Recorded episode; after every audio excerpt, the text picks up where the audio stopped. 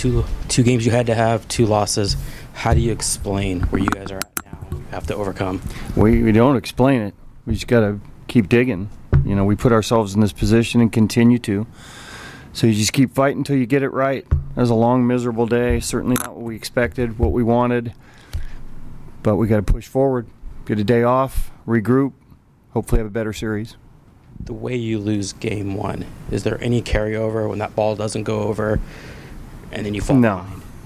Hey, we- look, we've had a lot of those this year where they've been tough losses. You know, maybe not like that, where you look like you, you know, come back and potentially win a game in the ninth here. But we've we've had a lot of tough games this year and haven't been able to get it right yet. So it's we just continue to strive to. Do you know if Soto lost track of the number outs in that long flyout? Yeah. Yeah. The, the fact that mental errors are like these are still happening when you guys need all these games, how alarming is that to you? Well, just lost track of the outs there. I mean, I, I they keep happening. Like we play pretty clean baseball for the most part. Um, that was just a long day. Maybe originally thought Manny's ball was going out. Just lost track of it. Um, so no excuse for it. But I, I don't think that's a trend for us.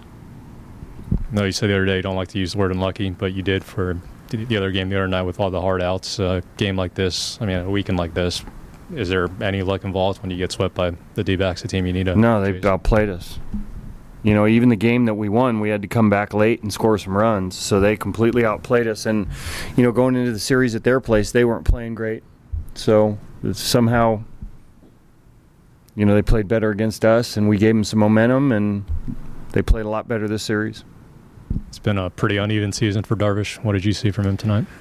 Well, he got a little unlucky with the first couple runs. Um, gave up some hits. Usually is able to manage it.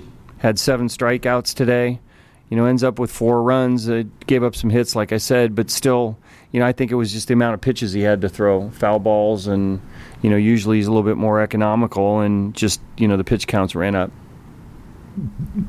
Um, how do you do what you need to do when you haven't done it all year, which is go on hmm. a run? What you need to have. Well, we have the ability to do it, and everybody knows that. It certainly has not happened, and we keep saying it. So we have to we have to actually do it, and it hasn't happened to this point. But what are there f- close to 40 games left? So there's still a lot of season left, and we can't. You know, you you have to put all that away and, and understand we accomplished some good things last year. There's still a lot of season left.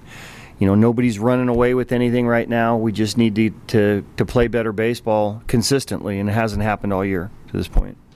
If my history is correct, I believe it was about a decade ago, you were leading a team that was trailing by five games with nine games left in the one division.